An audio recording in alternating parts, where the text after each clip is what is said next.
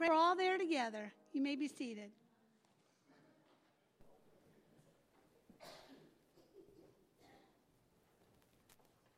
Good morning. Can you hear me? Hey, cool. My voice reverberates the hills. It's always fun when you got a new microphone because we don't know when it's going to, like, attack us.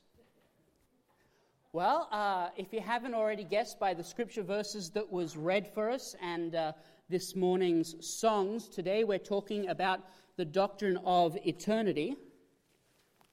And so uh, this is actually a sad day for me. This is our last doctrine for me to preach through. We've made it to the end of our series.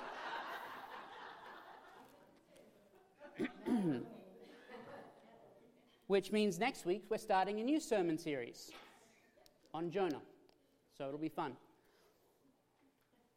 But like I do every time that I want to recite to you our doctrines, uh, I've got them uh, up on the screen. Uh, Doctrine eleven is the doctrine of eternity, and so we're going to uh, read it together in this, say that we believe in the immortality of the soul, in the resurrection of the body, in the general judgment at the end of the world, in the eternal happiness of the righteous, and in the endless punishment of the wicked. And I just have to say, uh, as a man who loves doctrine, uh, I like the fact that it ends with the punishment of the wicked. Uh, it has a sense of uh, th- uh, theater about it. You know, you want to end with, like, something that will grab your attention. And so like we do in every single doctrine, we're going to move through these in sort of uh, certain order. We're going to talk about the immortality of the soul. Then we're going to talk about the happiness of the righteous, and we're going to end with the punishment of the wicked, and then sort of round out our time together. And so if you have your Bibles, we're going to be uh, in the book of Revelation. Uh, we're also going to be in other scriptures, but that's going to be our key verse for today that was read for you earlier. Uh, and so we're going to begin with the immortality of the soul, and this is what you need to know, is the concept of the afterlife. The concept of eternity is not uh, in Christianity alone. It is not exclusive to Christianity. In fact, uh, every major world religion throughout all of time has had some sort of concept of immort- the immortality of the soul. In fact, going all the way back to places like uh, Egypt, uh, Samaria, Ur, all of the uh, Canaanite religions and the Greeks and the Romans, they all had some form of concept of the afterlife. In fact, in the ancient Egypt, uh, Egyptian religion, uh, the god Osiris was the one that would weigh the uh, the living and the dead. When the, the dead came to them, he would weigh their soul against what they had did. And if it was if they had lived a good life, they would go off to uh, their uh, version of heaven, and if they didn't, they would go off to their version of hell. And so the god Osiris really Uh, uh, decided whether or not you were a good person. And so this concept of the immortality of the soul is not new or something that uh, really is, has been invented with Christianity.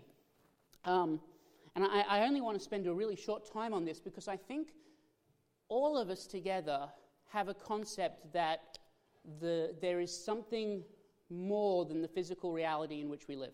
Uh, e- everyone has the concept In, uh, that there is something more than just uh, the world around us. Uh, in fact, in the book of Ecclesiastes, the teacher says it this way, that God has placed eternity into or onto the hearts of man.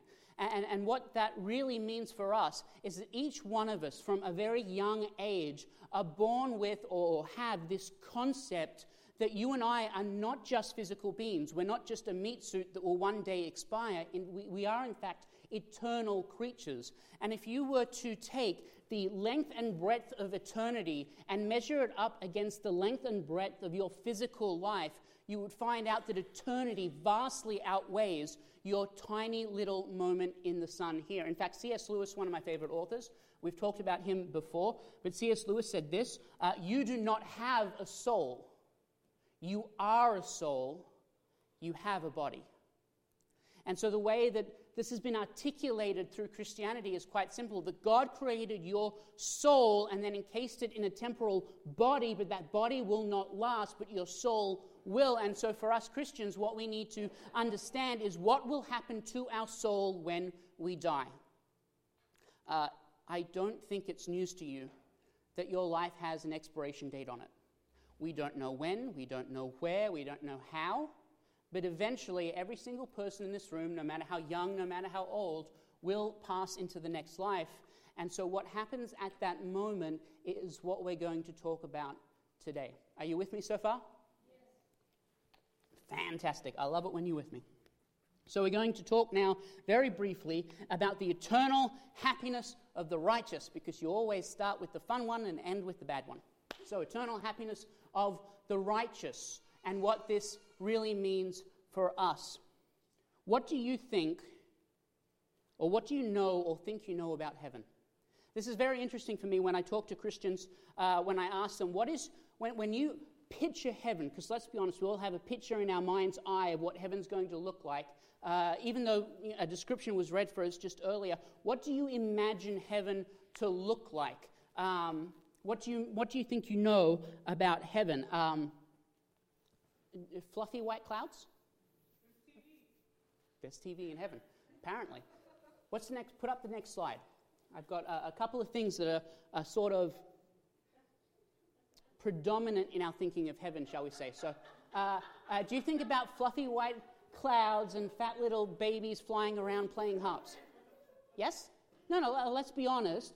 A lot of people have this idea of, of, of little cherubs with halos and playing harps, flying around, flapping around.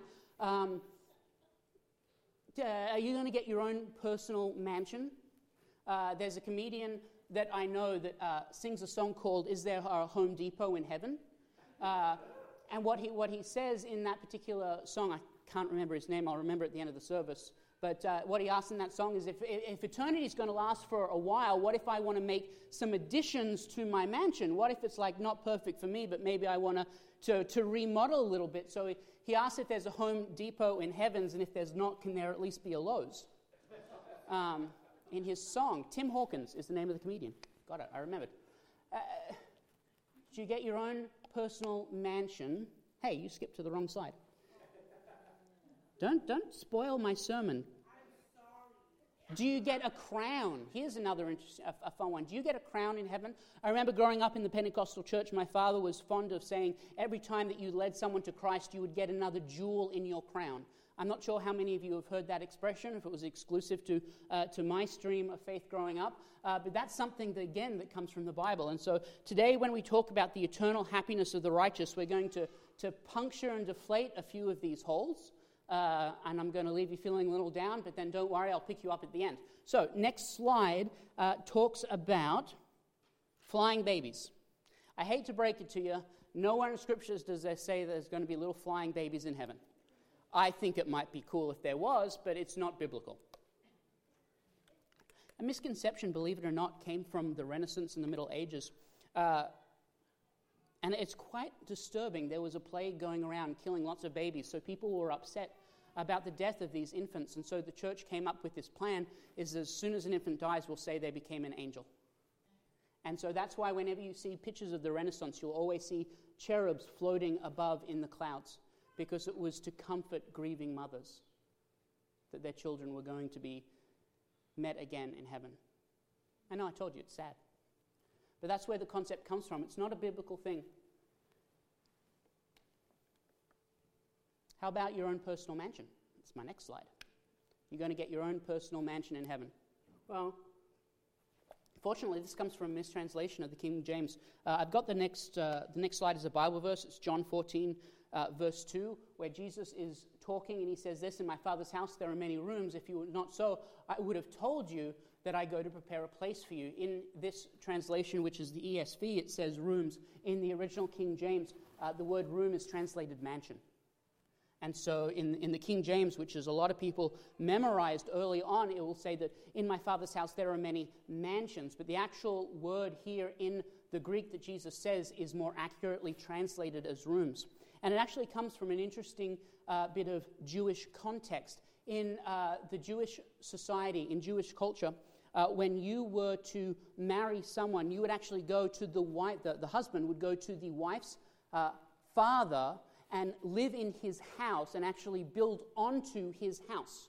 And so the bridegroom would go to the bride's house, build a section onto the father-in-law's house, and that's where he would live until the wedding, and then after the wedding they would move in together with his bride. And so what Jesus in the in the greater part of this story is saying to us is that he is the bridegroom. We, the church, are his bride. He's going to the Father's house, and he's making room for us in that house. It's not about individual mansions. I'm sorry, that would be nice, but it's not about that either. Uh, it is about the fact that Jesus Christ, the Son of the living God, is going to take us to his Father's house. He's going to take us to heaven, and he is making sure that there is room for all of those that believe there. And that, that's just as good. I know in our materialistic society, having your own mansion in heaven sounds like a fantastic idea, but the reality of what Jesus is saying is better for us than what the misinterpretation of Jesus saying is. It's better than you getting your own personal mansion, that the God of the universe is making room in heaven for those that love him. Amen. That's an amen. If there, only one of you said amen, that's ridiculous. Some of you aren't paying attention or as excited as I am.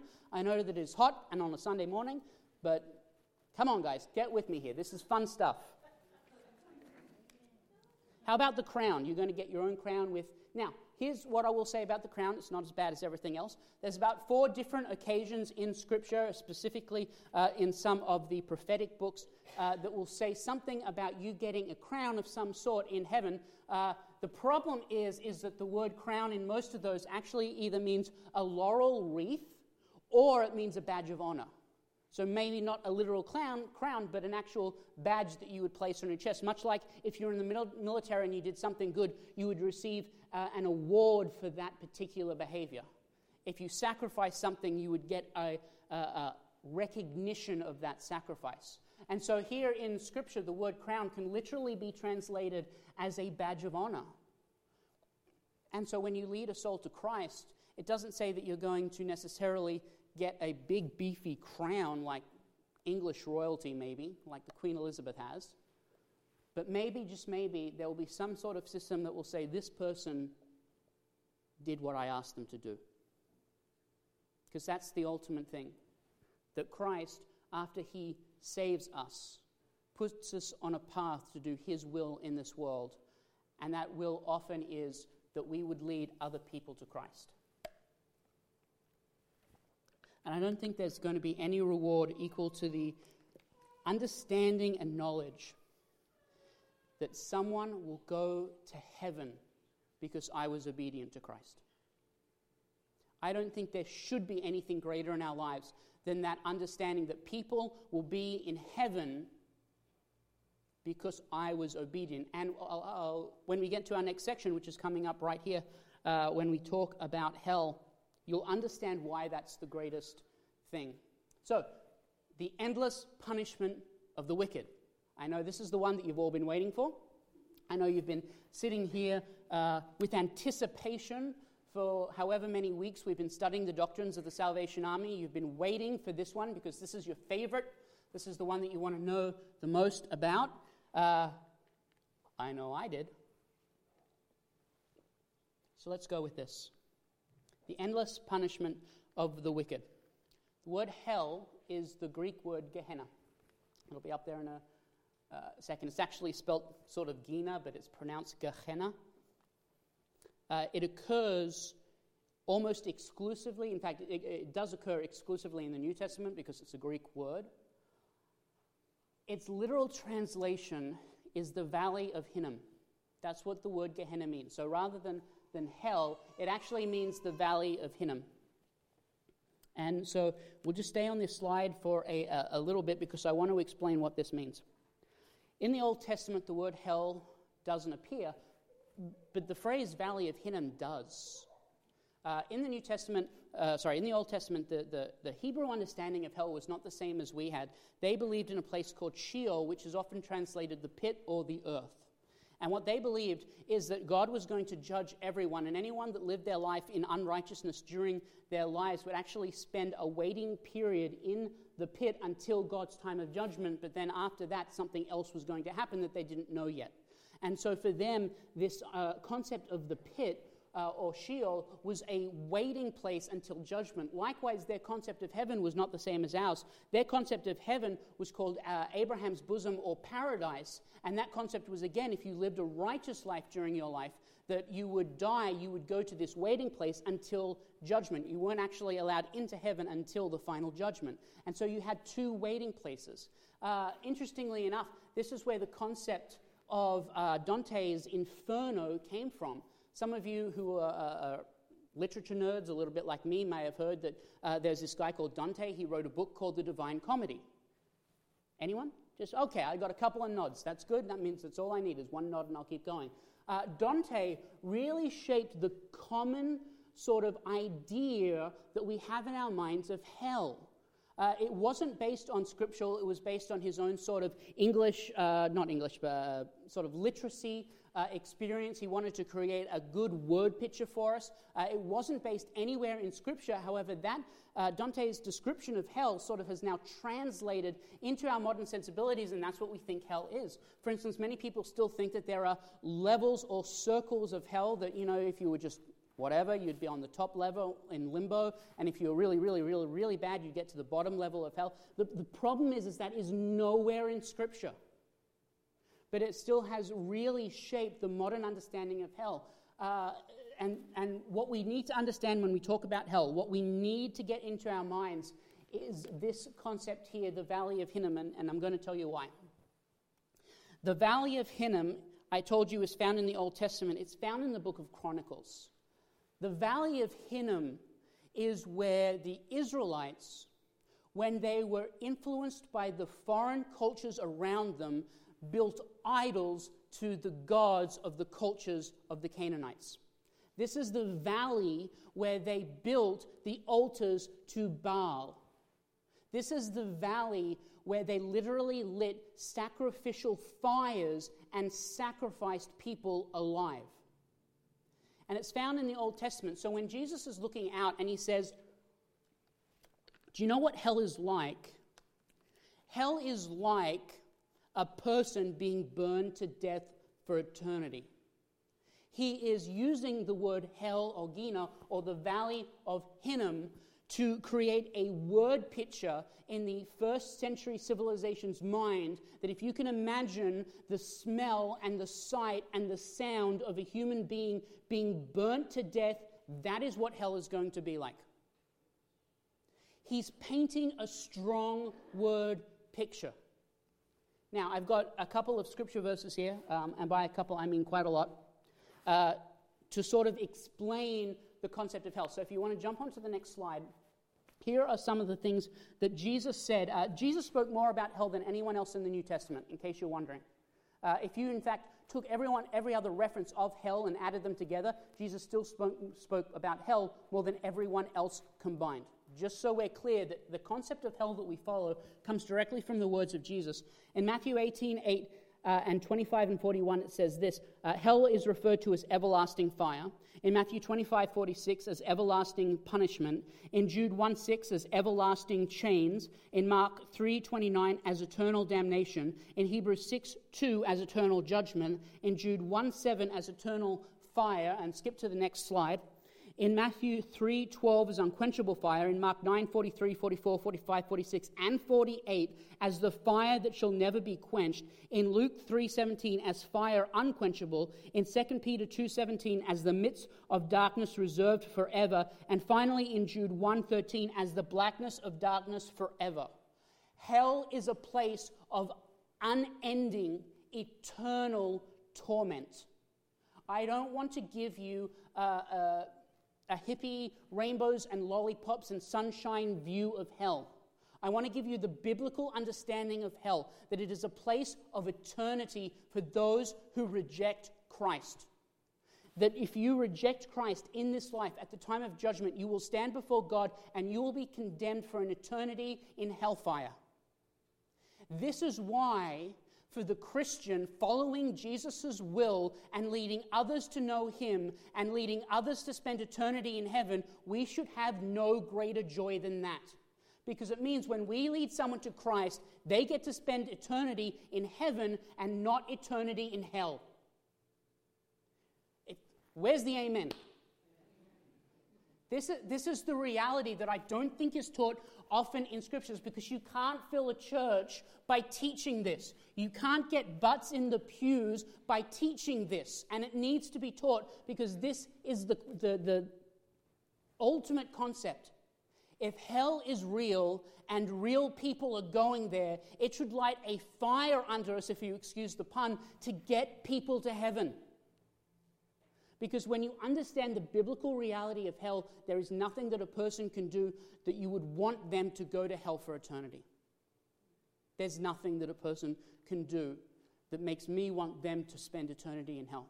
When you understand what hell is going to be like. Hell is a place of eternity. And here's what you need to know. Again, through the influence of literature and artwork, a lot of people think that Satan rules hell, and that's just simply not biblical.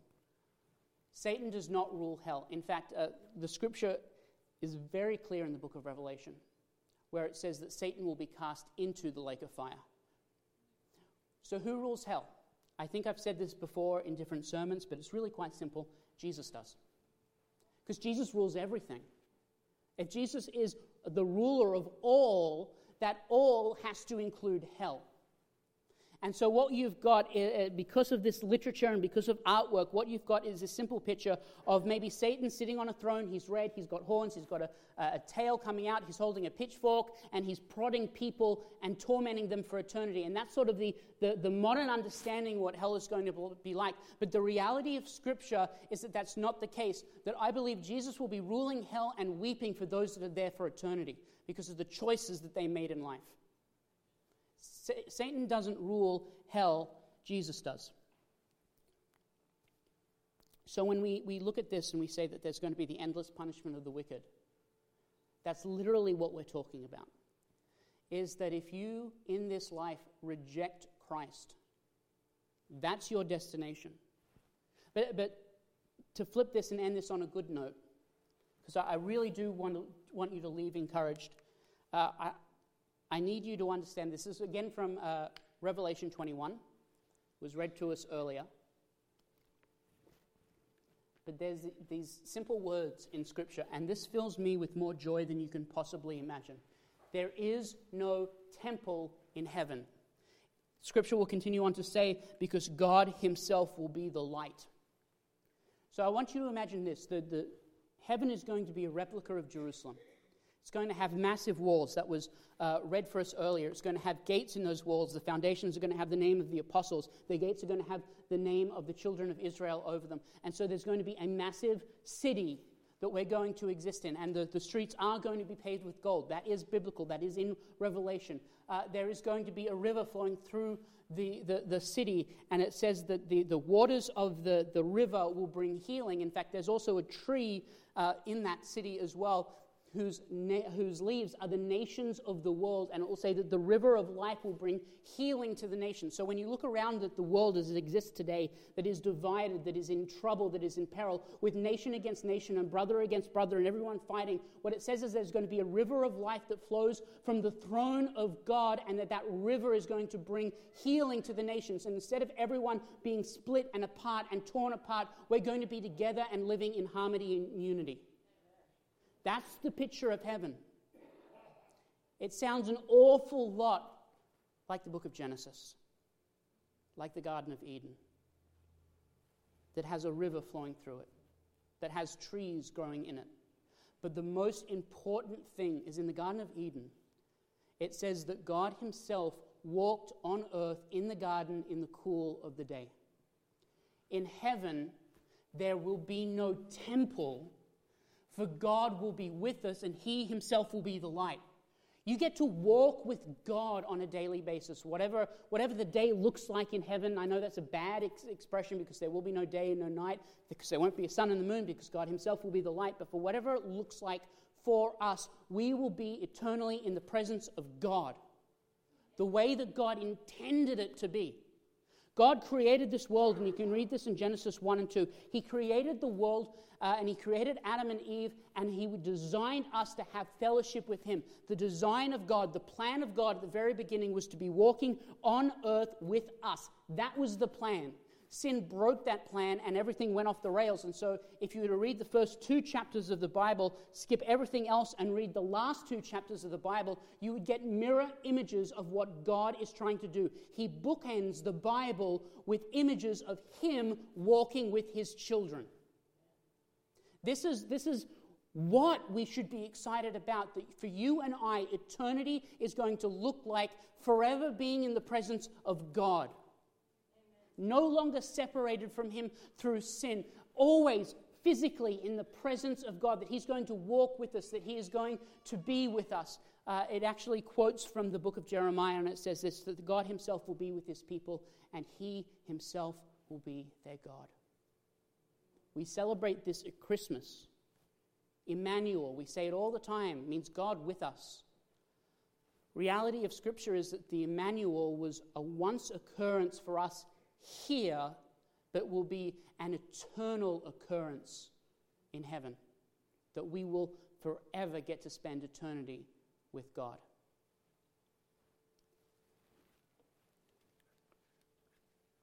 As we end our time together this morning, that's what I, I would love for you just to reflect on this. The reality of hell should light a fire underneath you for evangelism. Now, there are some people who are really good at evangelism, and there are some people who are not so good talking to people. Believe it or believe it not, I'll throw myself under the bus. I'm terrible at evangelism. I am great at standing up here and preaching the reality of Scripture. I am terrible going up to a person one-on-one and talking about Jesus. Just because I'm not, I'm not a good people person. Some of you are. Some of you are great people pe- persons. I can see that by the way that you talk to each other when the, the meeting is supposed to start. You're still yapping. It's true. You need to nail down in your life what evangelism looks like to you. It's not always that one-on-one talking to each other. Sometimes evangelism is, is honestly doing the things that God tells you to do uh, all the time, so that when people look at you, they say, hey, what's different about that person? And then you simply say, I'm a Christian, come to church, see what it's actually about. It's not heavy theological discussions, though sometimes it is, but it's it's not that. It's building relationships with the people that God has put into your lives, your friends, your families, your co-workers, your school people, if you're if you're doing school. It's the, the barista at Starbucks, that when I go in with my uniform, they want to know what my uniform's about so I can tell them about the Salvation Army. It's about a whole bunch of things. It's not just one thing. Evangelism isn't just one thing. It is preaching the gospel of God. It's preaching the gospel of Jesus Christ. It's taking the message of the good news out from this place, out there. Because everyone in here knows the message of God. Uh, people out there don't. Which means you and I should have a fire underneath us to talk to people about Jesus. Because if heaven is real, and if hell is real, it means that real people are really going there. People that we know, people that we love. So let's get serious about evangelism. Amen? Amen. Amen. We're going to sing our closing benediction.